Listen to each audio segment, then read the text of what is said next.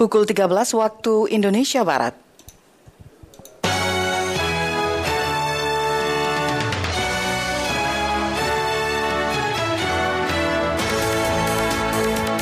Dari Medan Merdeka Barat 45 Jakarta inilah Radio Republik Indonesia dengan Warta Berita.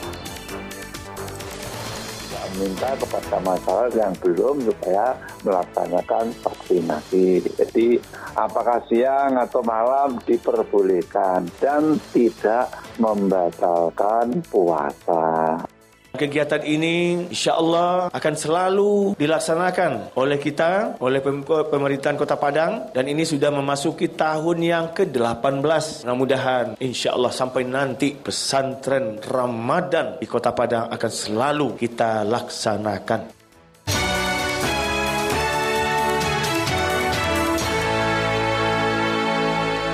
Sari berita, vaksinasi tidak membatalkan ibadah puasa.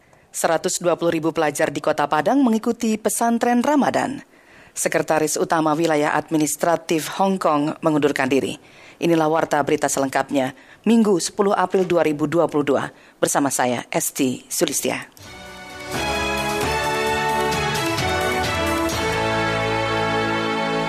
Mengawali warta berita siang ini kami akan sampaikan sekilas berita utama.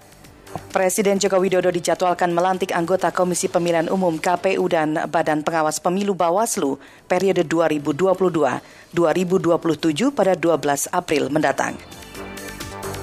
Kementerian Haji dan Umroh Arab Saudi menyebutkan jamaah yang hendak menunaikan ibadah haji ke Mekah tahun ini harus berusia di bawah 65 tahun dan sudah mendapatkan vaksinasi COVID-19 secara penuh. Pebulu tangkis ganda putra Indonesia Fajar Alfian Muhammad Rian Ardianto akan menghadapi ganda tuan rumah Kang Min Hyuk Seo Sheng Jai dalam babak final Korea Open 2022 di Changcheon hari ini.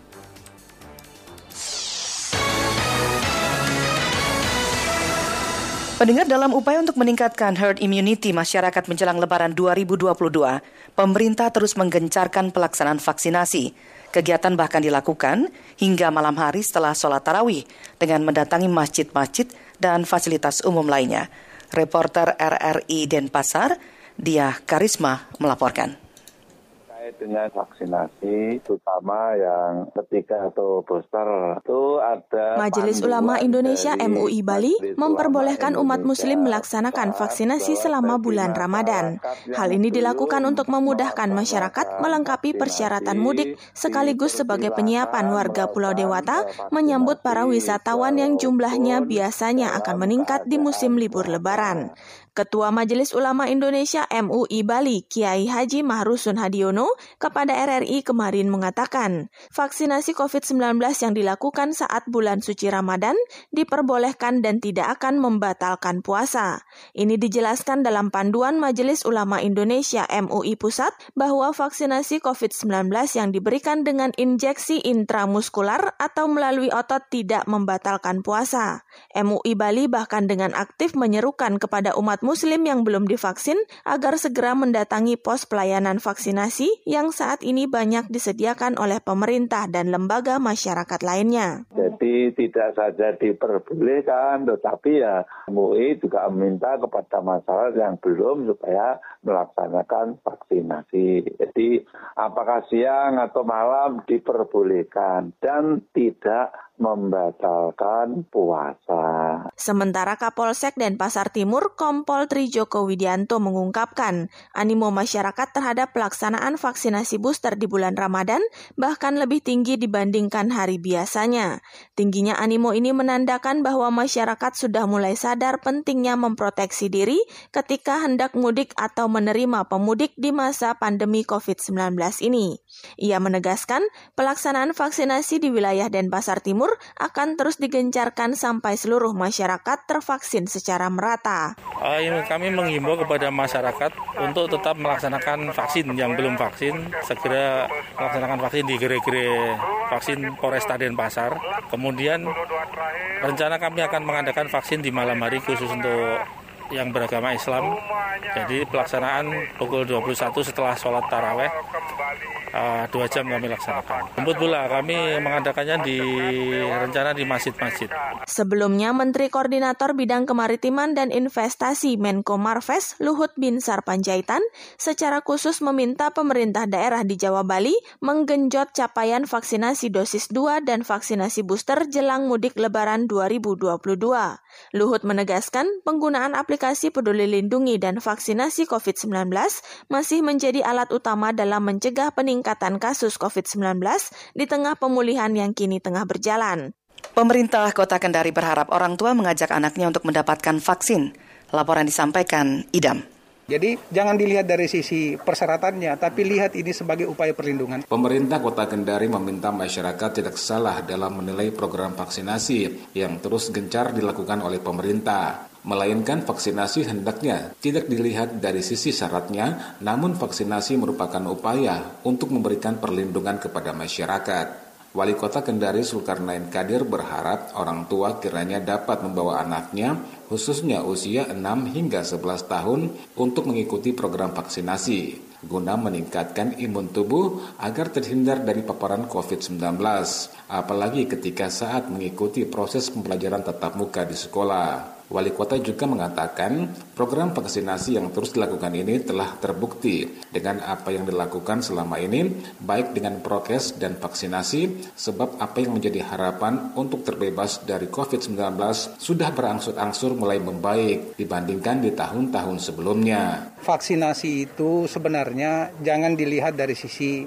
syaratnya, tapi vaksinasi ini upaya untuk melindungi. Oleh karena itu, saya berharap justru orang tua berbondong-bondong untuk memvaksinasi anaknya. Kenapa? Itulah cara untuk melindungi anak mereka supaya ketika mereka mengikuti pembelajaran tatap muka di sekolah, itu mereka tidak khawatir lagi, tidak kemudian lagi ragu-ragu gitu. Jadi jangan dilihat dari sisi persyaratannya, tapi lihat ini sebagai upaya perlindungan. Toh terbukti. Sementara itu Kepala Dinas Kesehatan Kota Kendari Dr. Gigi Rahmi Ninggrum memastikan program vaksinasi di Kota Kendari akan tetap berjalan. Begitu halnya di saat bulan suci Ramadan dengan membuka posko-posko pelayanan vaksinasi. Di bulan Ramadan tetap kami melaksanakan atau membuka posko pelayanan vaksinasi dan kami tetap menghimbau, kami membuat edaran juga bukan edaran tapi infografis bahwa dari Kemenak memang e, melaksanakan vaksinasi pada saat bulan Ramadan itu tidak membatalkan puasa. Untuk diketahui, berdasarkan data Dinas Kesehatan Kota Kendari per 8 April 2022, capaian vaksinasi sebanyak 272.091 jiwa atau 102,62 persen dosis pertama dan 186.422 jiwa atau 70,31 persen dosis kedua serta 30.412 dosis ketiga atau 13,26 persen dari 265.147 jiwa target sasaran. Sedangkan untuk capaian vaksinasi anak usia 6 hingga 11 tahun untuk dosis 1 sebanyak 18.560 atau 49,69 persen dan dosis kedua 7.417 atau 19,86 persen dari 37.352 sasaran. Untuk bisa melakukan mudik lebaran, ribuan warga mengikuti vaksinasi booster di Jakarta Islamic Center, Koja, Jakarta Utara. Selengkapnya dilaporkan Rian Suryadi. Mengejar untuk bisa melakukan mudik lebaran, ribuan warga Jakarta membanjiri Jakarta Islamic Center atau JIC, Koja, Jakarta Utara untuk mendapatkan vaksinasi booster. Gerai vaksinasi di JIC tersebut digelar Polda Metro Jaya berlangsung sejak hari Jumat 8 April sampai dengan Minggu 10 April. Demi bisa melakukan mudik lebaran, warga rela mengantri untuk mendapatkan vaksin dosis ketiga atau booster. Salah satunya warga Sukapura yakni Sulastri yang sengaja datang ke kawasan JIC untuk mendapatkan vaksin dosis ketiga. Menurut Sulastri, adanya vaksin dosis ketiga tersebut, dirinya bersama suami jadi tenang dalam melakukan perjalanan mudik ke kawasan Pekalongan, Jawa Tengah saat Lebaran Idul Fitri 1443 Hijriah. Ia berharap adanya vaksinasi ini pandemi COVID-19 segera berakhir dan Indonesia bisa sehat. Tujuan vaksin ketiga ini sebagai syarat mudik atau seperti apa Bu? Pertama sebagai syarat mudik, kedua kita juga pengen sehat biar istilahnya pandemi cepat berakhir lah. Nah, tujuan nanti pengen mudik ke mana Bu? Pekalongan. Sementara itu, Kasubdit Renakta Krimum Polda Metro Jaya, AKBP Pujiarto menjelaskan, kegiatan vaksinasi di Komplek Jakarta Islamic Center tersebut digelar sejak pukul 11 siang sampai pukul 18 waktu Indonesia Barat sore hari. Dan vaksinasi ini merupakan bentuk kerjasama Polda Metro Jaya, Polres Metro Jakarta Utara, Polsek Koja, dan Masjid Islamic Center, di mana pihaknya telah menyiapkan 2.100 dosis vaksin setiap harinya. Selain dosis vaksin booster, gerai vaksinasi ini berlaku pula untuk dosis pertama dan kedua. Puji mengungkapkan sangat bersyukur atas antusias warga yang datang melakukan vaksinasi. Hal tersebut dikarenakan antusiasme warga yang ramai berdatangan saat ada gerai vaksin merdeka di Komplek Jakarta Islamic Center. Selain itu, warga yang telah divaksin mendapatkan bingkisan sembako berisikan beras dan minyak goreng. Vaksin booster di wilayah Jakarta Utara, khususnya di Masjid Islamic Center, bekerja sama Polda Metro Jaya, Polres Jakarta Utara, dan Polsek Koja. Untuk vaksin yang disediakan adalah Pfizer dan AstraZeneca. Kapolda Metro Jaya, Irjen Pol Fadil Imron, secara langsung meminta seluruh Polres dan Polsek untuk menggelar vaksinasi booster COVID-19 selama Ramadan ini di DKI Jakarta. Langkah tersebut dilakukan mengingat kini vaksin booster menjadi syarat mudik lebaran 2022. Layanan vaksinasi ini juga dapat dimanfaatkan oleh masyarakat Kota Depok, Tangerang, Tangerang Selatan hingga Bekasi. Terima kasih Anda masih mendengarkan Warta Berita Produksi Radio Republik Indonesia. 120 ribu pelajar tingkat SD dan SMP di Kota Padang, Sumatera Barat mengikuti pesantren Ramadan. Armen Ramli melaporkan. Pelaksanaan kegiatan pesantren Ramadan yang setiap tahun dilaksanakan oleh pemerintah Kota Padang, tahun ini kegiatan serupa tetap dilaksanakan, namun dengan penerapan protokol kesehatan. Pada Ramadan ini sekitar 120 ribu pelajar mulai tingkat sekolah dasar dan SMP sekota Padang akan mengikuti kegiatan pesantren Ramadan yang dimulai dari tanggal 9 hingga 28 April 2022. Kegiatan ini dilaksanakan pada 1.270 masjid dan musola di Kota Padang. Melalui virtual, Wali Kota Padang Hendri Septa berharap seluruh para anak didik untuk dapat mengikuti kegiatan pesantren ini sampai selesai nantinya. Untuk itu, Wali Kota meminta dukungan dari seluruh elemen masyarakat, baik tokoh agama, Bundo Kanduang, dan pemuka masyarakat.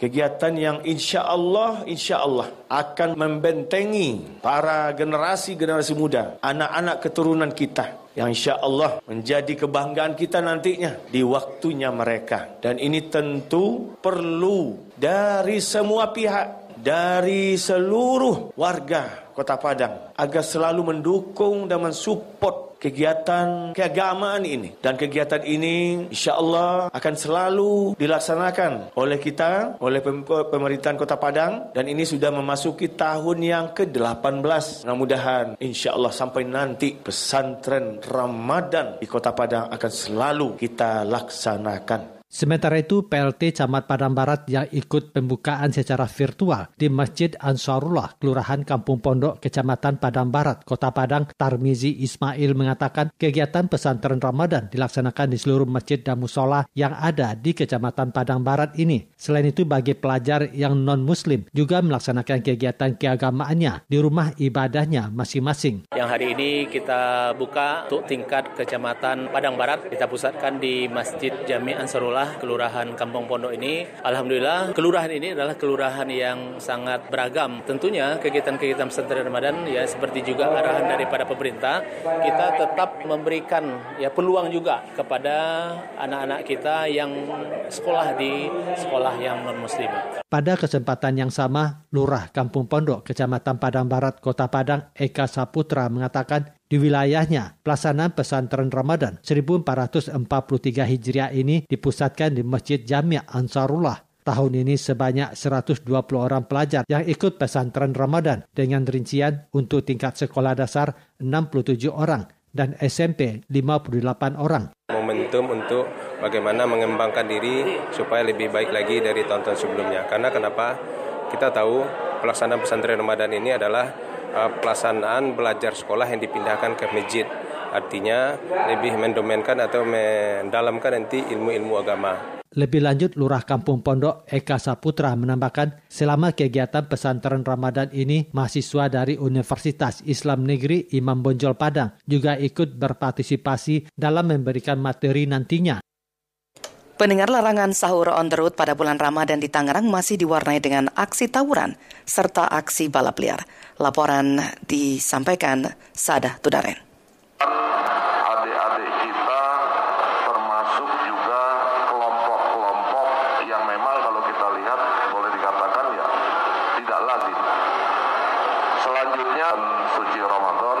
Sudah berjalan satu pekan pelarangan sahur di jalan atau sahur on the road selama Ramadan 1443 Hijriah di kota Tangerang ini. Namun aksi tawuran pelajar hingga membuat konten media sosial berbahaya seperti menyetop kendaraan besar masih terjadi di kota Tangerang setiap dini hari. Aksi-aksi tersebut peristiwa naas dialami para pelakunya yang masih berusia belia, mulai dari luka-luka hingga kehilangan nyawa. Sejatinya, pihak kepolisian telah membatasi ruang gerak para pelajar baik komunitas, anak-anak muda, salah satunya pelarangan sahur di jalan atau sahur on the road.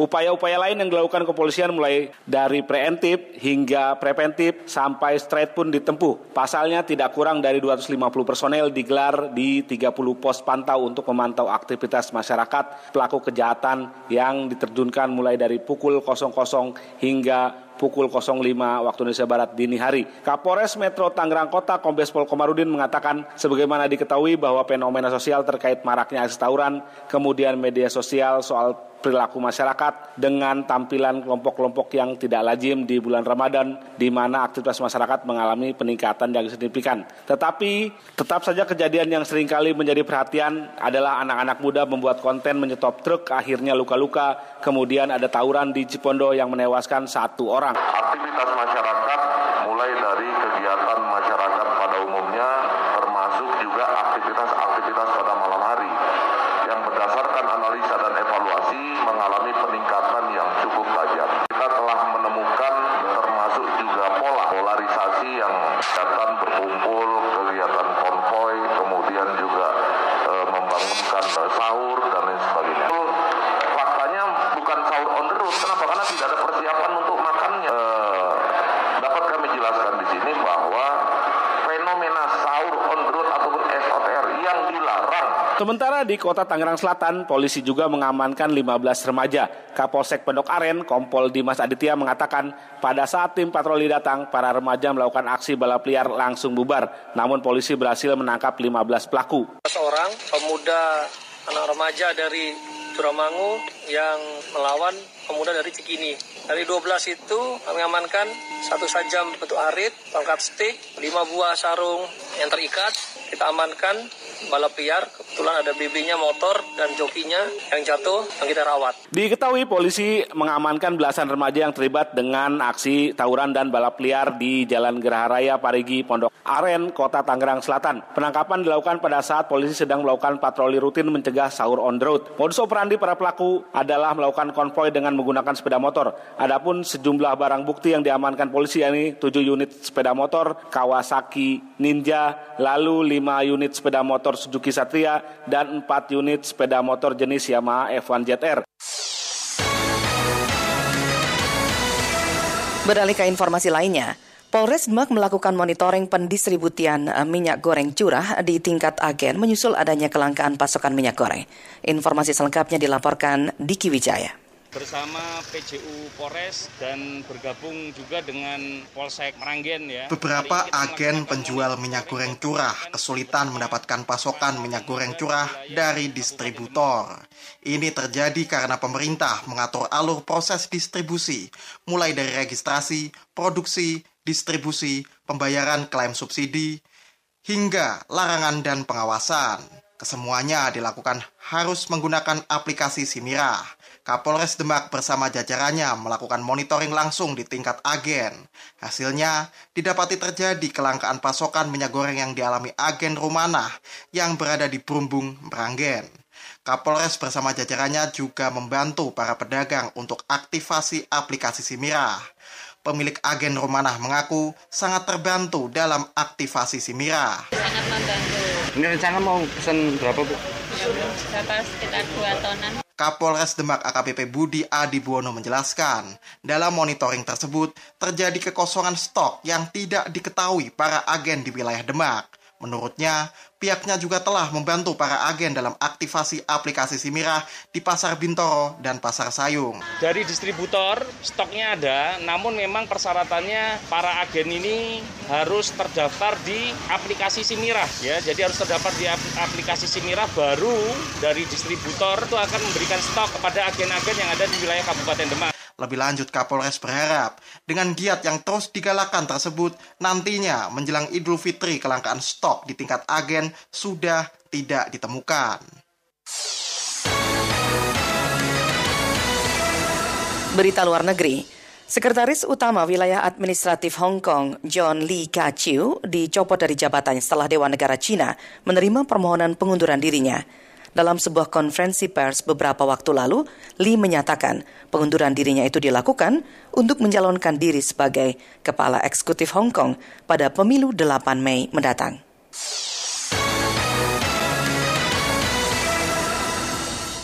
Pemerintah Malaysia setuju memberikan bantuan keuangan khusus Idul Fitri sebesar 500 ringgit atau sekitar 1,7 juta rupiah kepada semua pegawai negeri sipil termasuk staf pegawai kontrak negara. Selain PNS, Perdana Menteri Malaysia Ismail Sabri Yaakob juga menyebut pensiunan pemerintah juga akan diberikan bantuan khusus dengan nilai setengah dari yang diberikan kepada PNS aktif, yakni sebesar 250 ringgit Malaysia yang pembayarannya akan dilakukan bersamaan dengan pembayaran gaji bulan ini. Beralih ke berita olahraga. Para atlet pelatnas cabang olahraga fin swimming, menembak, panahan, dan triathlon dipastikan siap tampil pada SEA Games 2022 Vietnam. Berikut Rian Apridani melaporkan. Waktu menuju perhelatan kompetisi olahraga se-Asia Tenggara SEA Games 2022 Vietnam semakin dekat. Sejumlah cabang olahraga pun terlihat mulai mematangkan persiapan atlet mereka guna memberikan performa terbaik. Deputi 1 CDM SEA Games 2022 Vietnam Arlan Perkasa Lukman mengungkapkan, dari hasil visitasinya di tiga cabang olahraga masing-masing fin swimming, menembak, dan panahan, diketahui para atlet berikut pelatih begitu antusias untuk segera tampil di SEA Games nanti. Arlan mengatakan SEA Games merupakan sasaran antara bagi mereka untuk bisa berprestasi di arena kompetisi yang lebih tinggi. Kesempatan untuk tampil di SEA Games menurut Arlan akan menjadi modal berharga para pejuang olahraga Indonesia agar bisa mencetak prestasi di level Asian Games dan Olimpiade. Uh, kita yakin bahwa semuanya satu jalan, satu visi, bahwa semuanya menjalankan visi yaitu Olimpiade dan menjadikan SEA Games ini sasaran antara. Jadi rasanya eh, teman-teman uh, dari tiga cabang olahraga yang hari ini kita kunjungi dan juga besok akan kita kunjungi akan menunjukkan performa terbaiknya agar mereka bisa berprestasi juga di Asian Games dan tentunya lolos dalam kualifikasi menuju Olimpiade 2024. Sementara pantauan persiapan juga dilakukan untuk cabang olahraga triathlon. Manajer klaster tim CDM Indonesia SEA Games 2022 Vietnam, Patricia Cresida Mariska, yang melihat langsung proses try-in atau pengambilan waktu terakhir menyebutkan pihaknya menyerap berbagai macam masukan dari atlet dan pelatih guna memastikan tidak ada kendala untuk menghadapi pertandingan.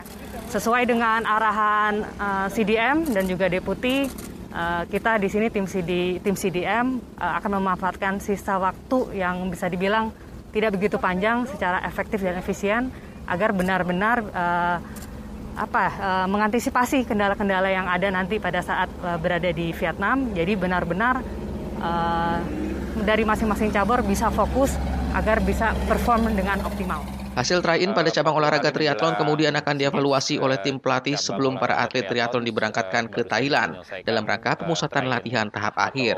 Dari Thailand, mereka kemudian akan langsung menuju Vietnam guna mempersiapkan diri menghadapi pertandingan pada tanggal 13 Mei 2022 nanti.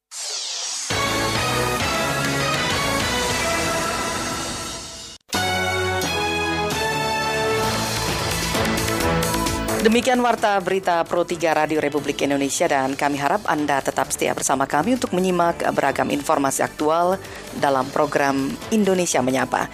Dapatkan juga informasi aktual dalam portal resmi kami di www.rri.co.id serta ikuti media sosial terverifikasi kami di Instagram dan Twitter at RRI Programa 3. Saya Esti Sulistia, selamat siang.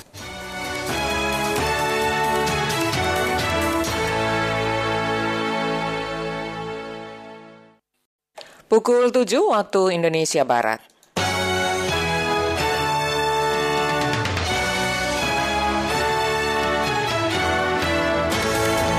Dari Medan Merdeka Barat 45 Jakarta, inilah Radio Republik Indonesia dengan Warta Berita.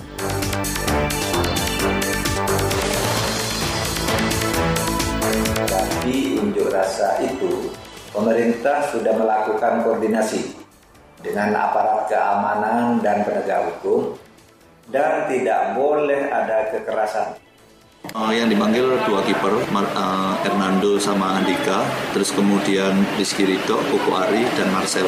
Ya kami sih senang, kami bisa berkontribusi untuk negeri ini. Ayo kita atur bareng-bareng jadwalnya sehingga tidak berbenturan antara jadwal kompetisi dengan jadwal timnas. Mungkin itu aja.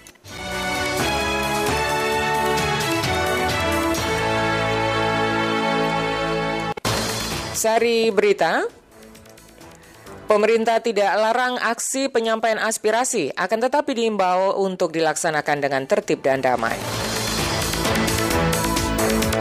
Duta Besar Republik Indonesia untuk Kuba, Nana Yuliana membahas upaya peningkatan kerjasama bilateral Indonesia dan Kuba. Lima pemain Persebaya dipanggil mengikuti pemusatan latihan atau TC Tim Nasional ke Korea Selatan untuk persiapan SEA Games Mei mendatang Nasional U19 menjaga fokus usai mencatatkan kemenangan perdana pada laga uji coba di Korea Selatan. Inilah warta berita selengkapnya Minggu 10 April 2022 bersama saya Desi Natalia.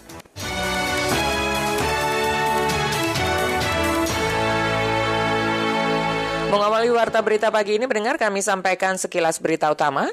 Wakil Presiden Ma'ruf Amin meminta seluruh umat muslim di tanah air memanfaatkan bulan suci Ramadan untuk mendekatkan kepada Allah Ta'ala. Menurutnya bulan Ramadan ini adalah bulan penuh rahmat dan kasih sayang Allah, meliputi banyak hal mulai dari pahala, pertolongan, tuntunan, dan juga perlindungan. Kedutaan Besar Republik Indonesia KBRI Kuala Lumpur memulangkan delapan warga negara Indonesia. Mereka adalah para pekerja migran Indonesia PMI di Malaysia dan semua WNI yang dipulangkan selama ini adalah PMI yang mengalami masalah di Malaysia. Badan Sepak Bola Eropa UEFA kemarin membuka proses penyelidikan atas klub Liga Spanyol Atletico Madrid lantasan perilaku fans mereka yang dinilai barbar saat pertandingan perempat final Liga Champions kontra Manchester City beberapa waktu yang lalu.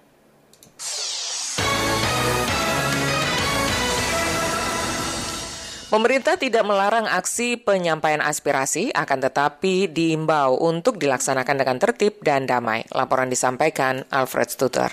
Hendaknya dilakukan dengan tertib, tidak. Pemerintah menegaskan tidak pernah melarang aksi penyampaian aspirasi yang rencananya akan dilakukan Aliansi BEM seluruh Indonesia pada Senin 11 April mendatang. Meski demikian, peserta aksi diimbau untuk melaksanakannya dengan tertib, tidak anarkis, dan tidak melanggar hukum. Pemerintah juga telah berkoordinasi dengan penegak hukum agar memberikan pelayanan sebaik mungkin, tidak menggunakan kekerasan dalam mengawal jalannya aksi, serta tidak terprovokasi. Hal ini diungkapkan Menteri Koordinator Bidang Politik, Hukum, dan Keamanan Menko Polhukam Mahfud MD dalam jumpa pers terbarunya. Dalam menghadapi unjuk rasa itu, pemerintah sudah melakukan koordinasi dengan aparat keamanan dan penegak hukum agar melakukan pelayanan dan pengamanan dengan sebaik-baiknya dan tidak boleh ada kekerasan. Hal senada juga disampaikan Ketua Dewan Pertimbangan Presiden Wan Timpres Wiranto sehari sebelumnya. Ia bahkan mengaku sudah bertemu langsung dengan BEM Nusantara dan menyampaikan dengan tegas pemerintah sama sekali tidak memiliki niat untuk memperpanjang masa jabatan presiden atau menunda jalannya pemilu. Sudah berkali-kali sebenarnya Presiden sudah menjawab sebenarnya ya, kadang-kadang ya kayak angin lalu aja terhapus ya oleh hiruk pikuknya hoax dan pemberitaan-pemberitaan yang lain. Pada saat eh, ada wacana tentang jabatan presiden tiga periode, beliau kan sudah menjawab waktu itu. Itu sama saja dengan menampar muka saya. Itu mungkin cari muka, itu menghancurkan saya kan gitu. Pada saat yang pertama. Yang kedua, saat kemudian ada uh, nuansa untuk perpanjangan jabatan presiden, beliau mengatakan, saya tidak tertarik Sebagai informasi, Aliansi BEM seluruh Indonesia berencana menggelar demo mahasiswa di Istana Negara, Jakarta Pusat pada Senin 11 April mendatang. Adapun tuntutannya meminta agar Presiden bersikap tegas, menolak dan memberikan pernyataan sikap terhadap penundaan pemilu 2024 atau masa jabatan tiga periode. Pemerintah Provinsi Kalimantan Selatan masih menunggu petunjuk teknis penyaluran bantuan langsung tunai subsidi minyak goreng berdasarkan data Dinas Sosial. Lebih dari 200 ribu orang di Kalimantan Selatan kemungkinan mendapatkan program tersebut. Laporan disampaikan oleh Aulia Rahman. Untuk Migor, yang BLT Migor ini, kita belum tahu apakah data ini yang dipakai atau ada... Dinas Sosial Provinsi Kalimantan Selatan hingga kini masih menunggu arahan terkait penyaluran bantuan langsung tunai subsidi minyak goreng oleh Kementerian Sosial Republik Indonesia Kepala Dinas Sosial Provinsi Kalimantan Selatan, Siti Nuriani menyebutkan, kategori penerima bantuan yang disampaikan Presiden Joko Widodo diperuntukkan bagi warga kurang mampu yang masuk dalam status program Keluarga Harapan, bantuan pangan non-tunai, dan juga pedagang kaki lima. Mengacu pada data tersebut, Dinas Sosial mencatat setidaknya ada 177.362 orang menerima manfaat dari Badan Pangan Non-Tunai. Sementara program Keluarga Harapan tercatat sebanyak 99.080 orang. Meski demikian, data tersebut bisa saja mengalami perubahan jika nantinya ada temuan penerima manfaat yang meninggal dunia hingga pindah domisili keluar provinsi. Kalau untuk penyaluran program sembako sampai dengan Maret 2022 ada 177.362 KPM hmm. yang menerima dan untuk PKH ada sekitar 99.080 KPM. Tapi hmm. untuk Migor yang BLT Migor ini kita belum tahu apakah data ini yang dipakai atau ada data baru karena itulah kita masih menunggu juknis dari uh, Kementerian Sosial. BLT minyak goreng saat ini sangat diharapkan masyarakat di tengah melambungnya harga di pasaran. Masyarakat sedikit terbantu dengan adanya pasar murah yang digelar oleh pemerintah, seperti penuturan Elvina, salah seorang warga Banjarmasin. Lumayan bantu lah gitu kan, apalagi untuk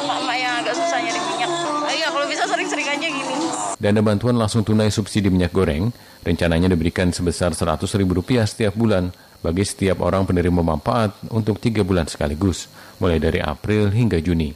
Sehingga bantuan tersebut dibayarkan di muka pada awal April 2022 dengan total Rp300.000.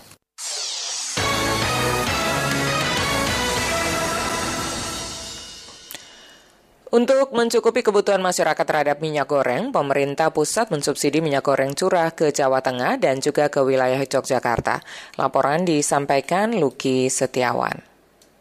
Distribusi uh, stok untuk di Jawa Tengah ini sampai dengan Lebaran ataupun setelah Lebaran akan uh, tercukupi dan akan aman. Provinsi Jawa Tengah menerima 2.614 ton minyak goreng curah bersubsidi. Dari pemerintah pusat, jumlah tersebut diperkirakan akan mampu mencukupi kebutuhan minyak goreng di Jawa Tengah maksimal selama satu hingga dua minggu ke depan.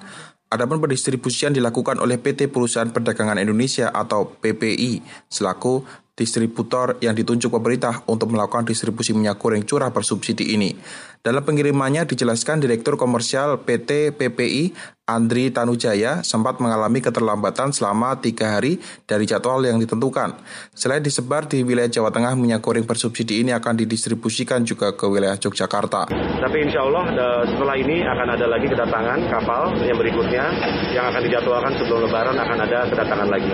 Jadi mudah-mudahan untuk uh, distribusi atau uh, stok untuk di Jawa Tengah ini sampai dengan Lebaran ataupun setelah Lebaran akan uh, tercukupi dan akan aman. Begitu. Sebenarnya tadi juga dapat laporan dari uh, Satgas Pangan, sebenarnya bukannya menipis, masih ada, teman mungkin tidak merata ya uh, Satgas tidak merata. Jadi tugas kami di sini hadir untuk bisa melakukan pemerataan pendistribusian minyak goreng curah untuk keseluruhan Jawa Tengah. Sementara itu, Kepala Disperindak Provinsi Jawa Tengah Arif Sambodo mengatakan kelangkaan minyak goreng curah di sejumlah daerah terjadi dalam beberapa hari terakhir. Hal ini karena tidak meratanya proses distribusi. Adapun dalam pendistribusian minyak goreng curah ini, pihaknya berkoordinasi dengan pihak kepolisian dan Satgas Pangan daerah dalam pengawasan alur distribusinya. Jadi ada masalah para spekulan, ya toh? ada juga masalah karena memang ketidaktahuan masyarakat di mana mau beli. Jadi sebenarnya kan kalau di minyaknya di Jawa Tengah itu memang terjadi kelangkaan, tidak merata gitu ya, sampai dengan saat ini dengan harga yang masih tidak sesuai HT. Maka apa yang kita lakukan ini adalah berangkat untuk membanjiri lah gitu ya. Membuat rata semua daerah 35 kabupaten kota mendapatkan minyak goreng curah. Ya. Arif Sambodo menambahkan kebutuhan minyak goreng bagi masyarakat Jawa Tengah setiap bulannya mencapai 33 juta liter atau sekitar 1 juta liter per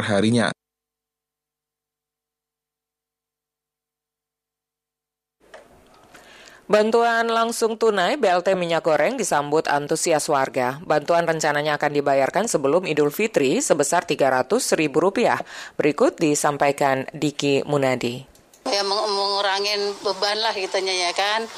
Dalam rangka meringankan beban masyarakat dari naiknya harga minyak goreng, pemerintah pusat meluncurkan berupa bantuan langsung tunai minyak goreng kepada 20,5 juta keluarga Dijelaskan Kepala Dinas Sosial Kalsel Siti Nuriani, jumlah penerima bantuan non-pangan atau BPNT di Kalsel sebanyak 177 ribu orang, sedangkan penerima program Keluarga Harapan sebanyak 99 ribu orang, termasuk pedagang gorengan. Saat ini Dinas Sosial Kalsel menunggu surat resmi terkait bantuan langsung tunai minyak goreng agar bantuan benar-benar tepat sasaran.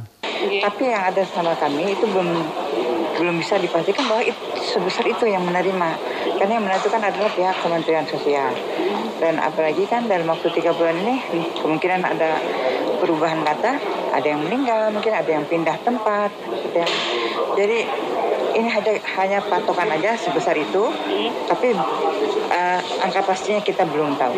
Meski sempat menuai kritik Pemerintah dinilai hanya mencari solusi jangka pendek tanpa bisa memastikan penyelesaian masalah yang sesungguhnya soal naiknya harga minyak goreng. Namun warga sangat antusias menyambut bantuan langsung tunai minyak goreng yang diharapkan dapat meringankan beban masyarakat, khususnya mereka yang kesulitan membeli minyak goreng beberapa waktu terakhir seperti diungkapkan Arida, warga Banjarmasin. Ya mengurangin beban lah kitanya ya kan, buat ada minyak ya Alhamdulillah kita ya bersyukur aja. Sebelumnya Presiden Joko Widodo meminta agar penyaluran BLT minyak goreng serta bantuan sosial lainnya dipercepat sebelum lebaran mendatang.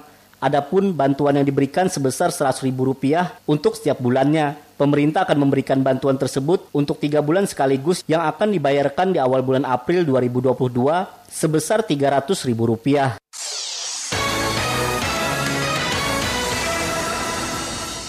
BP Jam Sostek Cabang Sulawesi Tengah siap mendukung program pemerintah yang berencana memberikan bantuan subsidi upah bagi buruh dengan pendapatan maksimal 3,5 juta rupiah per bulan. Berikut laporan Nita Surbakti. Setelah memberi bantuan subsidi upah bagi pekerja dengan pendapatan maksimal 5 juta, maka tahun ini pemerintah pusat mewacanakan akan kembali memberikan bantuan subsidi upah bagi pekerja dengan pendapatan maksimal 3,5 juta rupiah. Kepala BP Jam Sostek Cabang Sulawesi Tengah Raden Hari Agung mengatakan pihaknya siap memberikan atau memperbaharui data kepesertaan yang dalam pelaporannya mendapat gaji maksimal 3,5 juta rupiah. Dikatakan pada dasarnya pihaknya hanya memberikan data dan informasi pekerja, namun penentu penerima bantuan subsidi upah tetap menjadi putusan pemerintah pusat.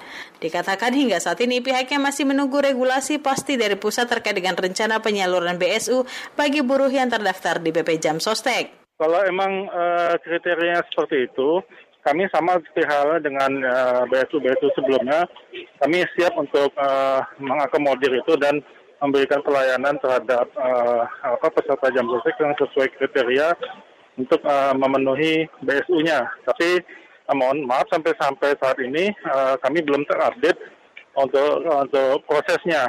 Sepertinya sama dengan BSU sebelumnya yang terakhir ini langsung dari uh, pusat, dari maksudnya dari kementerian, tidak lewat lagi datanya dari kami. Ditambahkan, adanya sejumlah syarat yang ditentukan pemerintah dalam penyaluran bantuan subsidi upah di masa pandemi COVID-19 diharapkan dapat mendorong seluruh pelaku usaha atau pemilik perusahaan untuk mendaftarkan pekerjanya sebagai peserta BP Jam Sostek.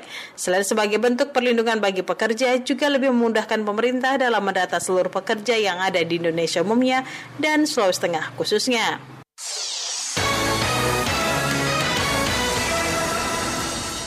Pemerintah tidak memberikan dispensasi bagi pengusaha untuk membayar tunjangan hari raya kepada karyawannya secara dicicil atau setelah hari raya. Laporan disampaikan Bobi Sapulete.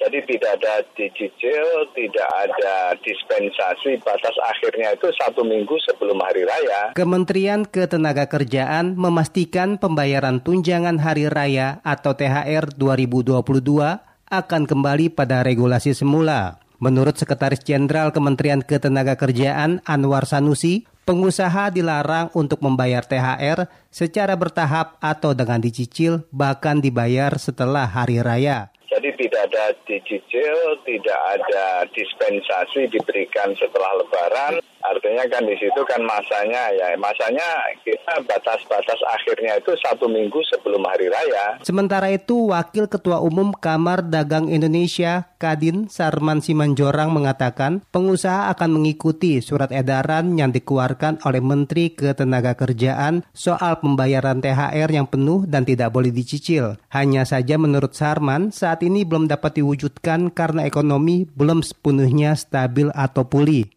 apakah memang betul-betul seluruh pengusaha sudah memiliki kemampuan untuk memberikan THR secara penuh. Nah, jadi ini menjadi satu pertanyaan dan dan mengapa saya katakan demikian? Ada sektor-sektor tertentu ya, sektor-sektor tertentu yang mungkin uh, kas, kas, cash mereka masih belum memungkinkan untuk membayar THR. Contoh misalnya, katakanlah mungkin sektor hiburan. Sektor hiburan itu dua tahun mereka nggak bisa buka mereka baru bisa katakanlah operasional baru uh, ya akhir-akhir tahun lah, baru berapa tiga empat bulan saat ini buka. Tentu selama dua tahun mereka tutup tidak akan mungkin cash flow mereka sudah dalam keadaan normal dalam dengan dua tahun tutup baru tiga empat bulan buka itu satu. Yang kedua misalnya adalah katakanlah misalnya seperti uh, event organizer misalnya. Seperti diketahui, Kementerian Ketenagakerjaan membuka posko THR yang disiapkan oleh Kementerian Ketenagakerjaan untuk menangani pengaduan dan konsultasi baik dari pekerja ataupun pengusaha yang mengalami kendala dalam pembayaran THR.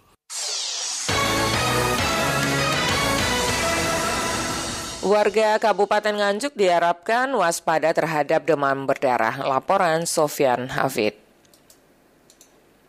20 wilayah kecamatan di wilayah Kabupaten Nganjuk masuk kategori endemis demam berdarah. Kondisi cuaca yang tidak menentu mengakibatkan berkembangnya demam berdarah. Pejabat pimpinan tinggi Pratama Direktur Rumah Sakit Umum Daerah Kabupaten Nganjuk, Dr. Nurholis menjelaskan penyakit demam berdarah terdiri dari empat fase setelah digigit oleh nyamuk Aedes aegypti. Fase pertama atau biasa disebut grade 1 adalah panas fluktuatif yang terjadi kepada orang yang terkena gigitan. Sekilas terasa seperti panas biasa biasa, namun biasanya memasuki hari keempat, suhu tubuh naik drastis hingga mengakibatkan orang yang terkena gigitan nyamuk ini akan merasa lemas. Ketika pada grade 1 tidak kunjung diberikan perawatan medis seperti memberikan obat panas, maka akan naik ke grade 2. Pada fase ini, orang yang terkena penyakit demam berdarah akan mendapatkan bercak merah di bagian tubuh mereka. Menurut Dr. Nurholis, orang yang sudah memasuki grade 3, penyakit demam berdarah harus diberikan penanganan ekstra dari tim medis karena jika tidak sudah memasuki grade 4 atau yang paling akhir maka tingkat kesembuhan mengecil. Pada grade 4 tegas Dr. Nurholis orang akan mengalami pucat, shock, dan kesadaran dari dalam diri menurun. Tidak sedikit orang yang sudah memasuki grade 4 demam berdarah akan berujung kepada kematian. Untuk itu menjaga menyebarnya demam berdarah di bumi Anjuk Ladang, masyarakat harus menjaga kebersihan lingkungan. Jadi yang penting waspadai adalah masyarakat harus menjaga kesehatan pribadinya, kemudian harus menjaga kesehatan lingkungan terkait dengan penyakit-penyakit menular ya terutama sekarang itu kan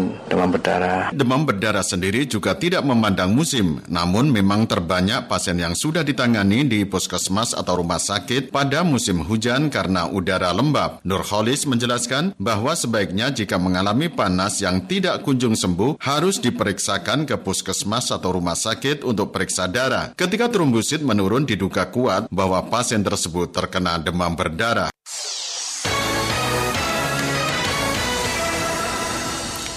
Beralih ke berita dari luar negeri, Duta Besar Republik Indonesia untuk Kuba, Nana Yuliana membahas upaya peningkatan kerjasama bilateral Indonesia dan Kuba dalam pertemuan dengan Menteri Luar Negeri Kuba, Bruno Eduardo Rodriguez Parilla, di Kementerian Luar Negeri Kuba di Havana. Menurut keterangan KBRI Havana yang diterima di Jakarta Sabtu kemarin dikutip Antara, dalam pertemuan tersebut Nana menyampaikan bahwa hubungan Indonesia dan Kuba sudah berjalan sangat baik. Ia mengatakan selama masa jabatannya akan fokus pada empat hal utama, yakni meningkatkan keterlibatan politik kedua negara, mendorong diplomasi ekonomi, meningkatkan konektivitas antar masyarakat Kuba dan Indonesia, serta perlindungan warga negara Indonesia.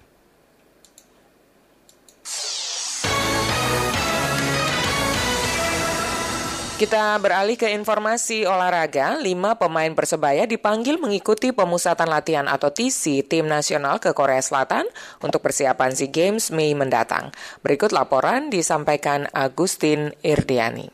Ya kami sih senang, kami bisa berkontribusi untuk negeri ini. Persebaya kembali memberikan kontribusi besar bagi pemain timnas. Sebanyak lima pemain Persebaya dipanggil mengikuti pemusatan latihan timnas U23 di Korea Selatan. Pemusatan latihan timnas proyeksi SEA Games itu akan berlangsung sejak 8 hingga 29 April. Mereka adalah Hernando Ari, Rizky Rido, Marcelino Ferdinand, Koko Ari, serta satu lagi pemain yang pertama kali dipanggil ke timnas adalah penjaga gawang Andika Ramadhani. Bagi manajer Persebaya Yahya Al-Katirim, hal ini sangat membanggakan dengan pemanggilan pemain-pemain tersebut, termasuk penjaga gawang yang memang mempunyai kualitas sangat baik selama musim ini. Yaya juga senang Persebaya bisa memberikan kontribusi pemainnya yang cukup banyak. Uh, yang dipanggil dua kiper, uh, Hernando sama Andika, terus kemudian Rizky Ridho, Koko Ari, dan Marcel. Kalau kita lihat memang penampilannya udah bagus, apa sangat bagus, sangat konsisten. Dua kiper kita itu luar biasa lah, masya Allah udah, udah bagus, sudah konsisten. Yang jelas pasti Sintayong scoutingnya bagus. Ya kami sih senang, kami bisa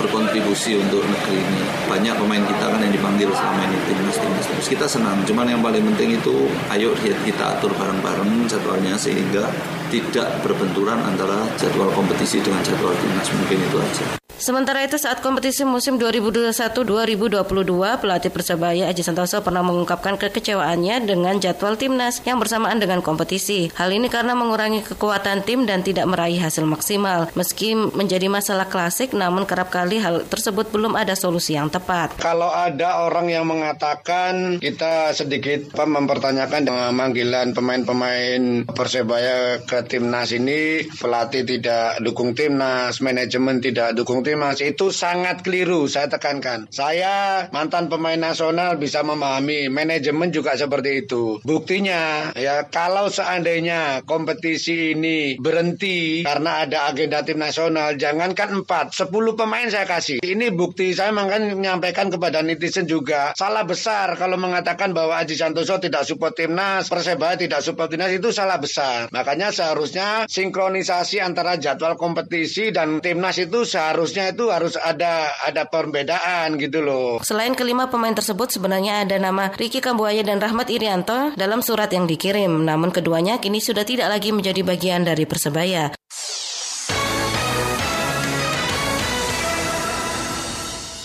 Upaya Manchester United mengejar posisi empat besar dapat ganjalan di markas Everton. MU kalah 0-1 dalam lawatannya ke Goodison Park. Laga Everton versus MU dalam lanjutan Premier League digelar di Goodison Park Sabtu malam waktu Indonesia Barat. Kedua tim sama-sama butuh kemenangan usai tersandung di laga sebelumnya. MU yang tampil dominan kebobolan oleh gol Anthony Gordon pada menit ke-27. Tendangan Gordon dari luar kotak penalti sempat membentur Harry Maguire dan mengecoh David De Gea.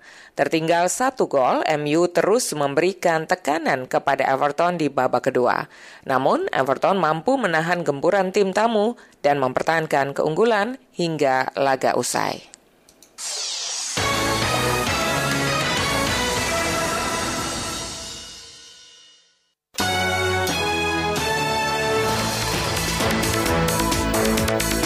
Demikian Warta Berita Pro 3 Radio Republik Indonesia. Kami harap Anda tetap bersama kami untuk menyimak informasi aktual lainnya dalam program Indonesia Menyapa Pagi. Anda juga dapat ikuti informasi aktual dalam portal resmi kami di rri.co.id dan ikuti juga akun media sosial terverifikasi kami di Instagram dan juga Twitter at Programa 3. Saya Desi Natalia, selamat pagi.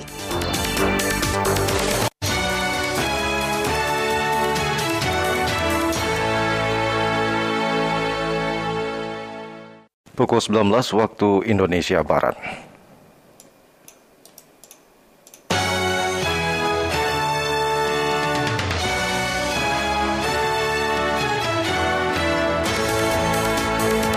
Dari Medan Merdeka Barat 45 Jakarta, inilah Radio Republik Indonesia menyampaikan Warta Berita.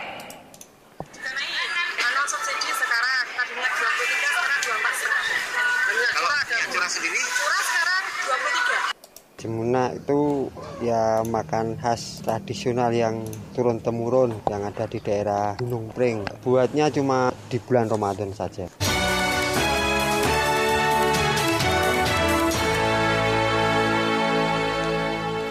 Sari Berita.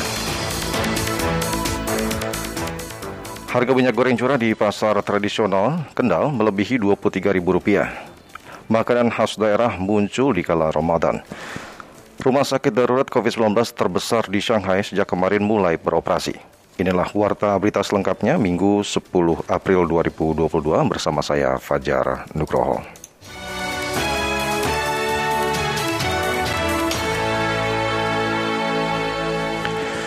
Pengawali warta berita malam ini kami sampaikan sekilas berita utama.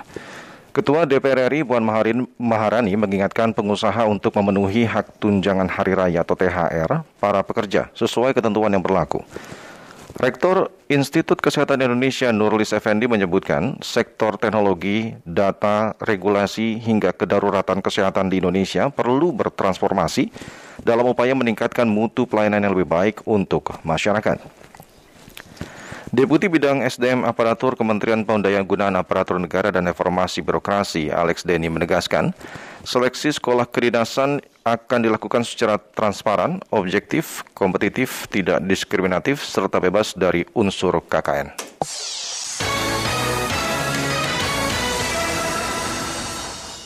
Pendengar harga minyak goreng curah di pasar tradisional Kendal, Jawa Tengah telah melebihi Rp23.000 per kilogramnya. Berikut laporan Faiz Rozi.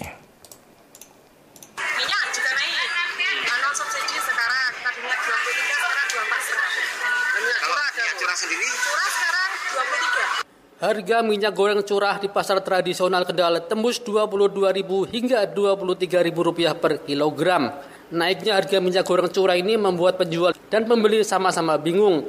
Pasalnya sebelum puasa Ramadan, harga minyak goreng curah masih sekitar 19 sampai 20 ribu rupiah per kilogram.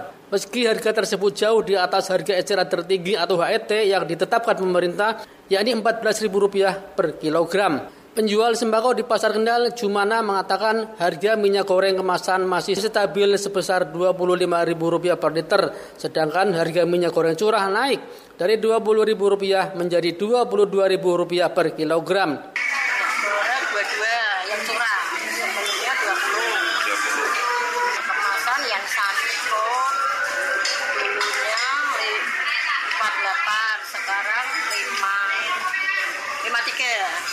Penjual sembako lainnya, Jannah mengaku meski minyak goreng curah semakin mahal, namun barangnya sulit didapat. Untuk mendapatkan minyak goreng curah harus titip dulu jerigen di tempat agen dan akan diambil jika barangnya sudah datang.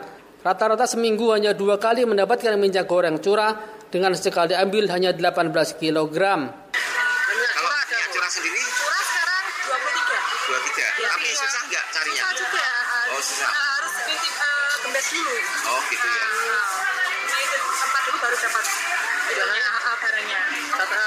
Sekali dapat minyak curah? Minyak seminggu dua kali. Pengguna minyak goreng curah kebanyakan pelaku usaha, sedangkan kalangan rumah tangga jarang yang menggunakan minyak goreng curah. Apalagi dengan selisih harga yang tidak banyak, maka cenderung memilih minyak goreng kemasan meski lebih mahal namun selalu ada.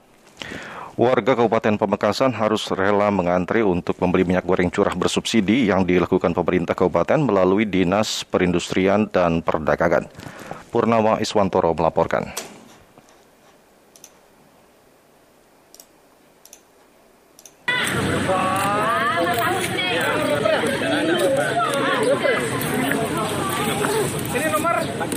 Warga mengantri untuk bisa membeli minyak goreng curah bersubsidi yang digelar pemerintah Kabupaten Pamekasan melalui Dinas Perindustrian dan Perdagangan di Sperindak setempat. Penjual gorengan Sugiono mengaku senang dengan upaya yang dilakukan pemerintah ini, meskipun pembeliannya dibatasi. Mudah-mudahan di bulan-bulan ke depan itu ya mungkin ada solusi yang terbaik lah. Masa kita uh, punya area sawit yang segitu luasnya justru kita kesulitan seperti ini kan. Kasih Perdagangan Dalam dan Luar Negeri, Disperindak Pamekasan Harsha Budi Bahtiar mengatakan, langkah ini diambil untuk menekan harga minyak goreng curah di pasaran. Budi menyebutkan kalau di pasaran harga minyak goreng curah dijual Rp22.000 per kilogram, tetapi melalui kegiatan itu dijual Rp14.000 per liter atau Rp15.500 per kilogram, sesuai dengan harga eceran tertinggi. Per warga, per KTP, kita batasi 30 kilo karena satuannya kilo untuk curah jadi ditimbang nanti 15.000 per kilo. Sasarannya adalah fokus utamanya IKM, UMKM, PKL dan warga uh, masyarakat umumnya. Budi menambahkan dalam menjalankan kegiatan itu, pihaknya bekerjasama dengan beberapa distributor yang ditunjuk oleh pemerintah pusat. Pemerintah pusat sedang menyiapkan aturan dana bagi hasil sawit melalui Undang-Undang Hubungan Keuangan antara pemerintah pusat dan pemerintah daerah. Selengkapnya dilaporkan Septina Trisnawati. Saya bermohon Pak kepada Bapak melalui Menteri Keuangan supaya pendapatan uh, uh, yang sawit itu pungutan sawit itu bisa dibagi ke daerah penghasil Kalimantan Tengah tercatat sebagai penghasil sawit terbesar kedua di Indonesia setelah Provinsi Riau. Namun menurut Gubernur Kalimantan Tengah Sugianto Sabran, Kalteng hampir tidak mendapatkan apa-apa dari tingginya hasil perkebunan kelapa sawit yang dikuasai perusahaan besar swasta. Saat Musrenbang RKPD Provinsi Kalimantan Tengah beberapa waktu lalu, Gubernur Sugianto Sabran mengemukakan mirisnya kondisi masyarakat khususnya yang tinggal di sekitar konsesi usaha perkebunan sawit. Gubernur Kalimantan Tengah ini mengatakan masyarakat sekitar kebun tetap miskin, sekolah banyak yang ambruk, dan warga setempat kerap dikriminalisasi apabila ada konflik lahan dengan perusahaan. Karena itu, orang nomor satu di bumi Tambun Bunga ini menyampaikan permintaan kepada pihak Kementerian Keuangan agar tidak hanya pusat yang menerima pemasukan dari hasil sawit yang ada di daerah. Jadi miris Pak, Pak Deputi, Pak uh, Dirjen. Nah ini uh, khususnya Pak, Pak Direktur uh, uh, Perimbangan Keuangan Daerah dari Kementerian Keuangan Pak. Ya waktu itu saya bermohon lah Pak kepada Bapak melalui Menteri Keuangan supaya pendapatan uh, uh, yang sawit itu pungutan sawit itu bisa dibagi ke daerah penghasil. Kalau Kalimantan Tengah per tahun bisa sampai 6 triliun ya separohnya itu untuk Kalimantan Tengah supaya kami bisa membangun dunia pendidikan kami. Menanggapi hal tersebut, Direktur Jenderal Perimbangan Keuangan Kementerian Keuangan, Astera Primanto Bakti, menyampaikan bahwa masalah tersebut telah dibahas dalam penyiapan Undang-Undang Hubungan Keuangan antara pemerintah pusat dan pemerintah daerah, Undang-Undang HKPD. Menurutnya, Kementerian Keuangan akan memperkenalkan dana bagi hasil sawit melalui Undang-Undang HKPD. Di mana nanti dana yang dihasilkan dari sawit yang dikolek di nasional ya ini ada uh, beberapa uh, dana yang tentunya nanti akan bisa dibagi hasilkan kepada daerah. Nah saat ini kita sedang uh, meramu ya dan nanti ini akan kita uh, bahas dengan DPR. Direktur Jenderal Perimbangan Keuangan Kementerian Keuangan ini menambahkan, pihaknya juga akan memberi peluang bagi pemerintah daerah untuk dapat menarik retribusi terhadap sawit sebagai salah satu penguatan ekonomi daerah. Pada kesempatan yang sama, Bupati Kota Waringin Timur Halikinur menyambut baik rencana pemerintah pusat membuat dana bagi hasil sawit, sebab menurutnya hal tersebut yang diharapkan selama ini. Bupati Halikinur bahkan langsung menanyakan kapan ketentuan tersebut direalisasikan. Bahwa di tempat kami ada 58 buah perkebunan sawit. Tetapi masyarakat kami di sekitar, bahkan bangunan-bangunan sekolah kami juga masih banyak yang rusak, rumah gurunya tidak ada, tapi kami kesulitan karena sawit katanya sudah store di pusat. Nah ini kapan realisasi harmonisasi keuangan pusat daerah itu sehingga daerah ini bisa mendapatkan hasil dari sawit ini.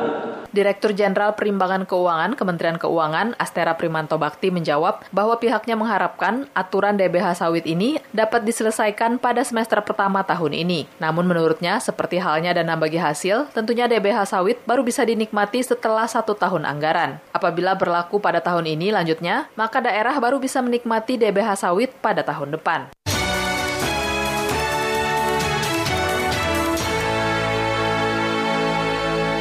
Terima kasih Anda masih mendengarkan Warta Berita Produksi Radio Republik Indonesia.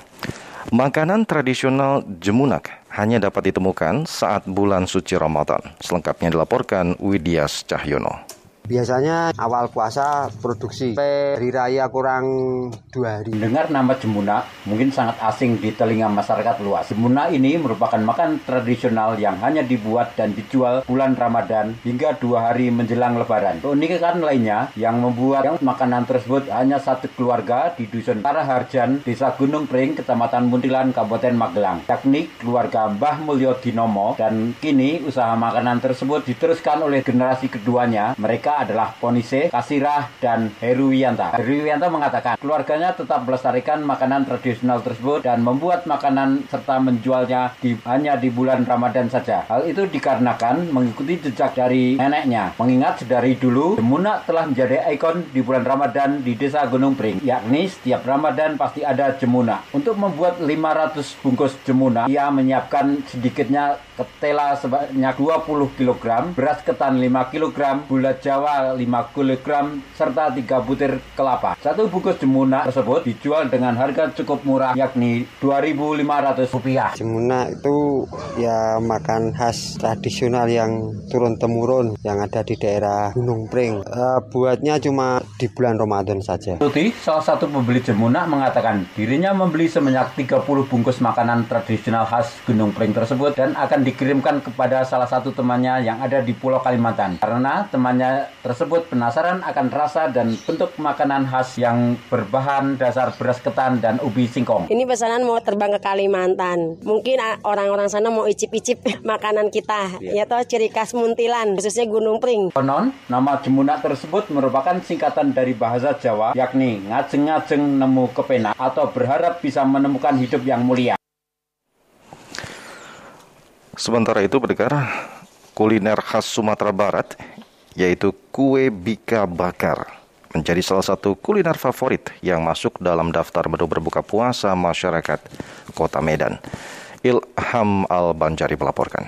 Sebelas, lawang ini duluan gitu. Kalau misal kakak mau berbagi, bagi lo. Kalau mau, nah tengok lah yang nungguin ya. Seperti diketahui, di bulan Ramadan seperti ini menjadi berkat tersendiri bagi para pedagang kuliner. Salah satunya pedagang kue bika bakar yang berlapak di Jalan Amaliun, Kecamatan Medan Kota.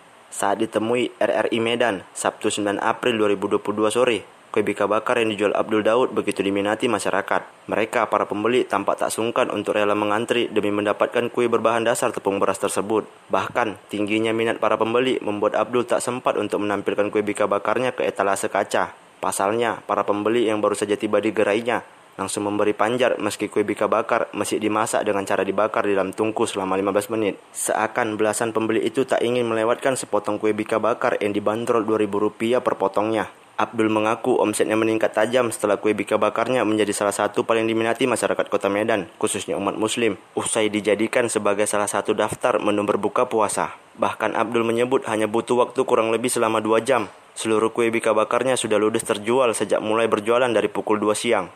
Kue bika bakar itu ya dibakar deh bang, diaduk kan, diaduk pagi, nah, pas siangnya dibakar gitu. Tepung beras, kelapa, gula, garam, ya alhamdulillah bang. Ya pas rasanya gitu, manis gitu, pas. Nah, ya biar masak semua deh bang, kalau dikukus itu aja kan tengahnya nggak masak. Selain itu, kue bika bakar yang dijual Abdul juga telah viral di jagat dunia maya. Seorang pembeli Adel Perangin-Angin mengaku tertarik untuk mencicipi kue bika bakar Abdul setelah melihatnya di sosial media TikTok. Ya kan awalnya kan nengok-nengok TikTok gitu kan. Jadi kan apa berhubung saya juga pecinta kuliner-kuliner gitu ya saya tengok loh. Dan kelihatannya gitu kan enak enak juga sih. Makanya saya langsung datang ke tempatnya mencoba loh. Iya, ya? iya dari TikTok pertamanya dari TikTok gitu. Viral juga sih. Karena banyak juga yang apanya. Kayak gini lah kan. Baru bentar aja datang gitu jam segini udah habis juga sih. Perlu diketahui, kue bika bakar merupakan makanan tradisional khas Sumatera Barat, berbahan dasar tepung beras serta dicampur beberapa bahan lainnya seperti kelapa parut dan gula pasir. Cara memasaknya dengan cara dibakar atau dipanggang dengan menggunakan tungku api yang berasal dari sabut kelapa dan kayu manis. Proses itu disebut-sebut membuat rasa manis kue bika bakar menjadi sangat gurih dan membuat nagih.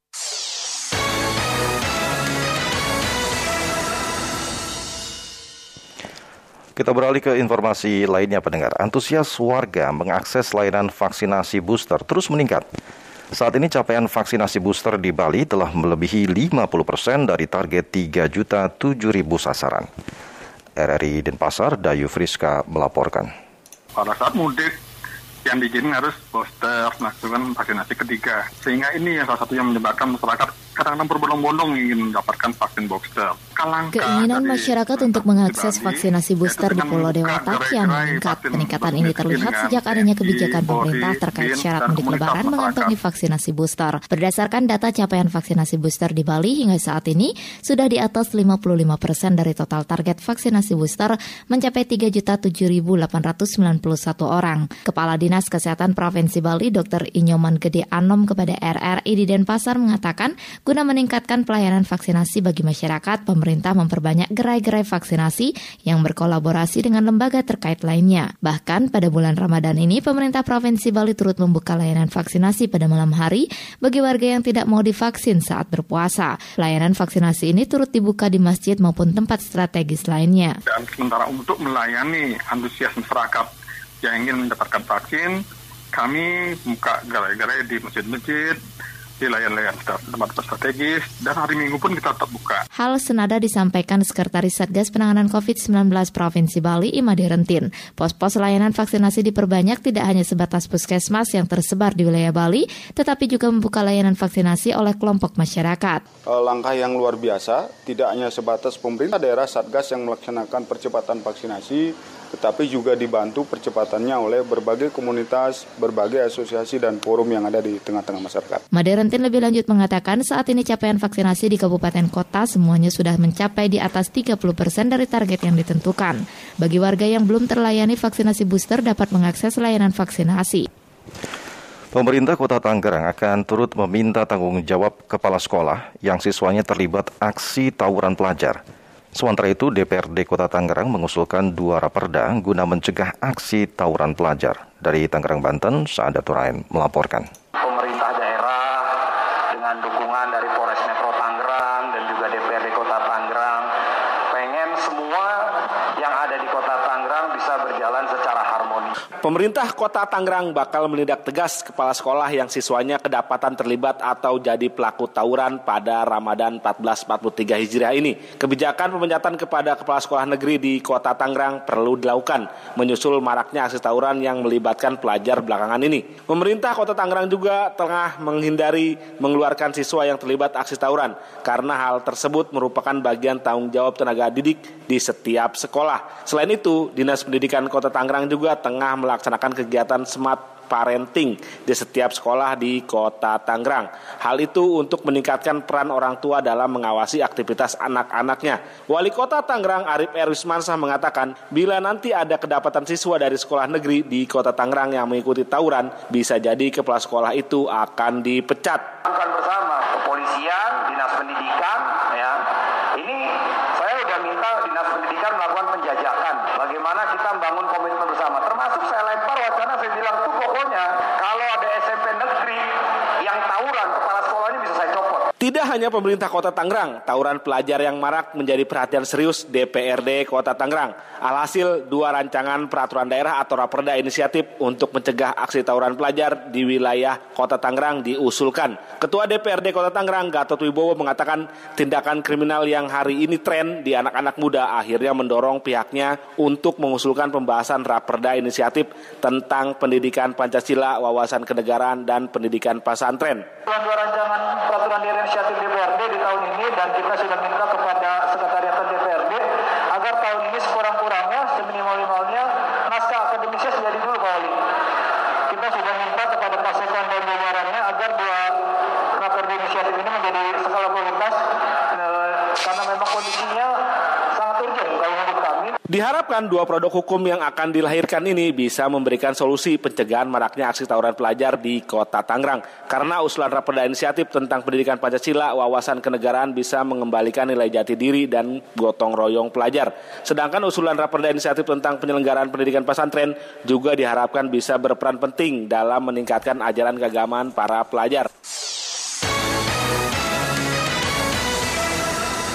Berita luar negeri, rumah sakit darurat terbesar di pusat bisnis Cina, yaitu Shanghai, sejak kemarin mulai beroperasi untuk mendukung perjuangan kota megapolitan itu melawan lonjakan kembali kasus COVID-19. Rumah sakit tersebut memiliki luas sekitar 600 ribu meter persegi dengan kapasitas ranjang sebanyak 50 ribu. Sejak bulan Maret lalu, otoritas Shanghai melaporkan sejumlah infeksi COVID-19 yang terus meningkat dan telah mencapai lebih dari 150 kasus. Australia akan menyelenggarakan pemilihan umum pada 21 Mei mendatang. Dengan kampanye-kampanye jelang pemilu, diperkirakan akan memperdebatkan soal tingginya biaya hidup, perubahan iklim, dan berbagai pertanyaan terkait kepercayaan dan kompetensi partai-partai besar. Perdana Menteri Australia Scott Morrison yang merupakan wakil dari Partai Liberal dan Nasional menyebut belum saatnya kekuasaan diserahkan kepada Anthony Albanese pimpinan Partai Buruh oposisi yang menurutnya belum teruji. Sedangkan di satu sisi, pimpinan Partai Buruh Albanisi menekankan bahwa biaya pangan, bahan bakar, perawatan anak, dan kesehatan telah meningkat. Sementara pendapatan tidak berubah sejak koalisi konservatif merebut kekuasaan pada 2013. Beralih ke berita olahraga, Timnas Indonesia di bawah usia 23 optimis mampu berjaya pada SEA Games Hanoi, Vietnam bulan Mei mendatang. Niar Abdul Liteloli melaporkan.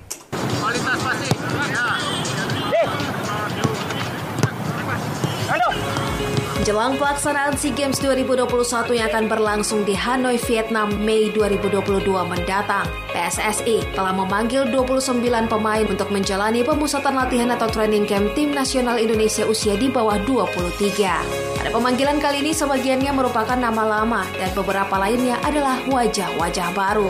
Salah satu pemain yang kembali dipanggil adalah bek kiri Persija Jakarta, Firza Andika. Memiliki beberapa kali pengalaman tanding bersama timnas, Firza pun meyakini Indonesia mampu berbicara banyak saat SEA Games nanti. Keyakinan Firza datang dari pengalamannya yang ikut membela skuad Garuda saat bersua Vietnam di gelaran SEA Games terakhir 2019 lalu. Saya berharap memang untuk dipanggil timnas di SEA Games maupun nanti ada ajang senior ya. Maka dari itu di setiap kompetisi saya bermain bagus, memberikan yang terbaik di setiap kompetisi, setiap musim. Alhamdulillah akhirnya dipanggil timnas lagi. Uh, saya siap menghadapi Vietnam lagi, insya Allah akan memenangkan pertandingan lawan Vietnam. Dan kita akan menjadi juara. Kalau dibilang optimis, saya sangat optimis karena banyak dari asuhan coach Sintayong yang bagus-bagus di zaman sekarang. Apalagi mempunyai karakter yang kuat ya, makanya saya optimis banget untuk bisa meraih juara. Sementara itu, rekan setim Firza di Persija, Ilham Rio Fahmi, yang baru pertama kali mendapatkan panggilan untuk seleksi timnas usia di bawah 23 mengaku bersyukur dan bangga atas kesempatan yang didapatkan. Untuk itu Rio memastikan bahwa ia akan berusaha untuk memberikan penampilan terbaiknya. Saya bersyukur dan bangga bisa bergabung dengan rekan-rekan timnas U23, eh, apalagi ini kesempatan yang sangat langka bagi semua pemain dan pasti semua pemain jika dipanggil ingin menunjukkan yang terbaik di TC pada kali ini. Uh, Alhamdulillah teman-teman walaupun saya baru bergabung, teman-teman sangat welcome, uh, sangat support pada saya dan uh, insya Allah saya dan teman-teman bisa kompak lah dan bisa me meraih target yang diberikan oleh tim PSSI. Garuda Muda telah menjalani latihan perdana pada pemusatan latihan yang berlangsung di Stadion Madia Senayan, Jakarta pada Kamis 7 April 2022. Pada latihan tersebut, pelatih Bima Sakti memimpin latihan sementara timnas usia di bawah 23. Bima Sakti dibantu oleh para asistennya di timnas Indonesia usia di bawah 16 seperti Indrianto Nugroho, Firman Syah, dan Marcus Horizon. Pada SEA Games kali ini Indonesia tergabung di grup A bersama tuan rumah sekaligus juara bertahan Vietnam, Myanmar, Filipina, dan Timur Timor Leste. Dari Jakarta, Mira Abdullitiloli, Pro 3 RRI.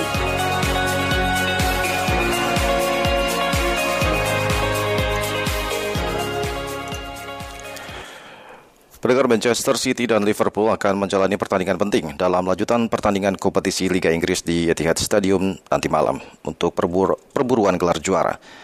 Saat ini The Citizen memuncaki klasemen sementara dengan raihan poin 73, sedangkan The Reds Liverpool berada di posisi kedua dengan hanya berjarak satu poin. Melihat pentingnya laga ini, pelatih Manchester City Pep Guardiola menekankan pada timnya tiga poin menjadi harga mati. Ini akan menjadi tiga poin yang masif, tapi masih ada tujuh pertandingan lagi dengan 21 poin. Lalu ada Liga Champions dan Piala FA, dan tentu saja ini sangat penting. Yeah, but it's important, of course it is. Persaingan City dan Liverpool di Liga Inggris mengingatkan Guardiola akan persaingan Barcelona dengan Real Madrid di Liga Spanyol. Namun menghadapi tekanan yang besar dalam mempertahankan tahta pimpinan klasmen, pelatih asal Spanyol itu mengaku tetap rileks dan optimis mampu meraih hasil sempurna. Apalagi saat ini mereka bermain di hadapan pendukung sendiri.